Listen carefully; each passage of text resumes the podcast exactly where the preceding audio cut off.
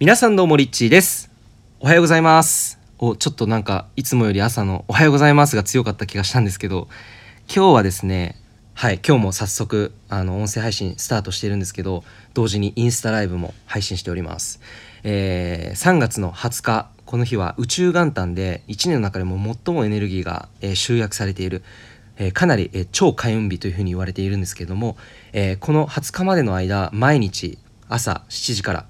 えーインスタの方でライブ配信を行っていますので、えーぜひ皆さんインスタの方もチェックしてみてほしいと思います、えー最初の前半では深呼吸、え朝の自分の状態を整えるワークそして後半戦はヒマラヤ収録という感じで、まあ、2本立てで、え約1時間放送しています、えという感じでですね今日のテーマはコロナウイルスが伝えたいことは？という感じですね。お伝えをしていきたいと思います。はい。で早速ねいきたいと思います。コロナウイルスね今結構あのーすごいことになっていますよね。僕もあの最初の方はあんまりこうなんだろうああコロナウイルスかってまたなんかそういう裏社会のあれかなとかね。あのいろんなななんかの政府なんだ政治の思惑かなんかでこういうことが今世界に巻き起こってるのかなぐらいでね軽くね見ていて。そう。でまあ結局まあ個人的な意見で言うと本当にコロナウイルスって危険なのかどうかっていうところだと思うんですけど、まあ、あんまりこう重要視はしていなかったんですけど、えーイタリアではもう本当に結構死者もね増えていると。えーと言いつつもあの日本とかだねあの実はもお餅でこうつっかえて亡くなっている方の方がもう全然多いんですよね。あとインフルエンザで亡くなっている方の方が本当に多いです。なのでまあこのコロナウイルス自体がどれだけ危険かっていうのはちょっとまあうーんっていう感慨深いところではあるんですけれどもそれももっと怖いのはやっぱりこのそのコロナウイルスがもたらすのその経済の動きというか、えーまあ多くの人が今やっぱり外に出なくなってしまっていてあの経済がストップしてしまっているっていうところが、えかなりの大きなところかなっていうふうに思っています。はいそうでねまあそう今日はですねこのコロナウイルス、えーそしてこれからこの時代がどうなっていくのかっていうねことについてお話をしていきますので、えーぜひねあの、まあ、メモを取っていただいてもいいと思いますし、えー何かねこれが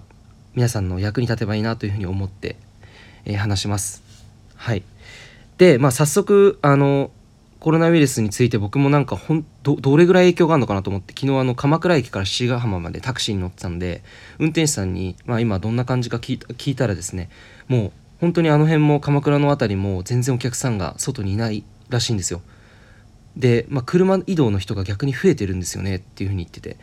なるほどと思ってまあ本当にやっぱりお客さん半減してるってことは、まあ、売り上げもそれなりに半分ぐらいね売り上げが下がってるっていうふうに言ってて、えー、ということはまあお給料もね運転手さんたち半分になっちゃうっていうことなんですよ。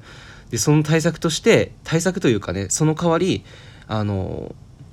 そうもう歩合制とかだからとにかくあの出勤数を増やさないといけないっていう。だから本当にどうなるかわからないんですよとかって言ってて。そう。だから一般のその民間のタクシーの人たちは結構大変だっていうねことだと思います。逆に言うと個人タクシーでプライベートでやってる方っていうのはあの必要な時にこう必要なねタイミングであの呼んでもらって移動できるっていうことのメリットがあるので、えー逆にかなり仕事が増えるのかなっていうねことも考えられると思うんですけど、えーまあ、そんな感じでコロナウイルスが今ね結構飲食業界ではかなりあのね、売り上げ減っているとかホテル業界もですね減っているっていう感じで言われています。多くあの3つですねホテル業界とあ旅行業界ですねあとホテル業界旅行業界飲食業界この3つが結構あの危ういと。かなり今どうなってちゃうの？っていうぐらいやばい状況に来ているというふうに言われています。はい。えー、そう。でえっとですね。あの2016年に武田和平さんと出会ったんですけれども、えー実は武田和平さんはもう2000年のね初めの方から、えーずっとこれからね日本っていうのは経済不況に入っていくというふうに予言をしていました。で具体的に2021年はもう本当に経済不況になるよっていうふうに言われていました。それはまあオリンピック後の1年後ですね。オリンピックの1年後にはどんどんどんどん経済が下がっていってで、えー冬の時代に差し掛かると、えーそれが大体2025年ぐらいまで続くっていうふうに、えー言われていたんですね。でも本当に当初和平さんってそういうふうにあのよ、まあ、経済の流れにはサイクルがあると、えーいうふうに言っていて全ては、まあ、本当にね80年周期で歴史は繰り返すっていうことをですねおっしゃっていたんですね。そう80年周期これね本当にねびっくりするんですけど80年これね実際に計算してみるとあのそれが、えー、分かります。そう、えー、今からですね80年前って何が起きたかご存知ですかね。まあ大体約80年前でいいんですけどそう今から約80年前って終戦だったんですよ、えー、戦争第二次世界大戦が終わり。そしていよいよ、えー、日本が、まあ、立ち上がって、えー、そして経済大国になったってこの歴史の流れがあるんですよね。この80年間って。そう。じゃあその80年前は何かっていうとですね1980 1868年ぐらいか。大体そのぐらいですかね。1868年。その80年前なのでそうですね。大体そのぐらいに、えー、何が起きたかっていうと明治時代が幕開けしたんですよ。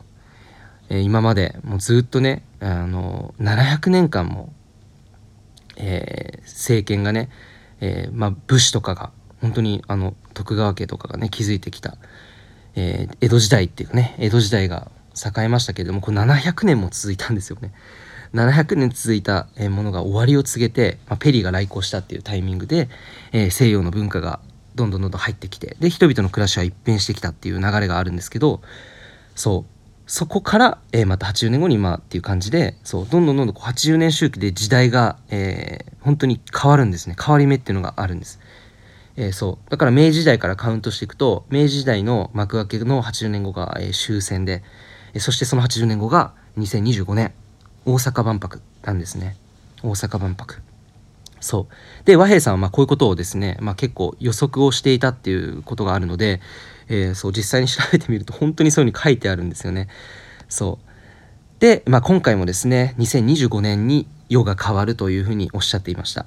そう世が変わるよと。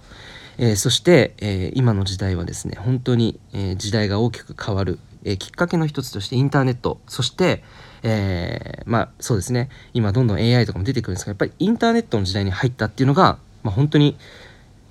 あの当時は多分想像できないぐらい大きな変化だったと思うんですけど、まあ、今は本当に当たり前に使ってこうやって SNS とか普及されていますけれども、えー、これ何が起きたかっていうと、まあ、和平さんはこういうふうに言っていたんですね。えー、それは、えー、そう言葉は光、え言葉がエネルギーを持ったっていうふうに言っていらっしゃったんですね。インターネットの出現によってえー、マスコミ、ね、マスから個人が、えー、発信する時代が来たと、えー、言っていたらしいですね。まあ、当時はミクシーとかがあの広がり始めた頃ですね。ツイッターとか YouTube とかも Facebook もねまだあんまり出てない時からいやこれからは本当にこれ素晴らしい事実に気づいてください日本から世界に発信しましょうっていうふうに言ってたんです。そうインターネットの時代っていうのは本当にねもう時代の叫び言葉は光言葉がエネルギーを持ったいうことなんですね。えー、個人の一言によって本当に大きな影響を世界的にもたらすっていう可能性も出てきているわけです。そう。あと1分半しか話せない。ちょっとね、猛スピードでここから話していきます。そう。で、結局、まあ、景気っていうのは気の、えー、景色なんですよね。気の流れ。えー、だから、まあ、本当にこれから、えー、どういう、えー、感じで経済の流れが起きていくかっていうと、まあ、やっぱり今個人にどんどんどんどんフォーカスが向いているので、えー、個人の意識が本当にね、え、どういう意識を持てばいいのかって話だと思うんですけども、え、こういう時代だからこそ本当に今2つの道が目の前に用意されていると思うんです。それは、え恐怖の道か愛の道か。そう。で和平さんが言っていたのはじゃあ2025年以降どんな世になっていくのか。これが次の重要な、え重要な時代です。本当に。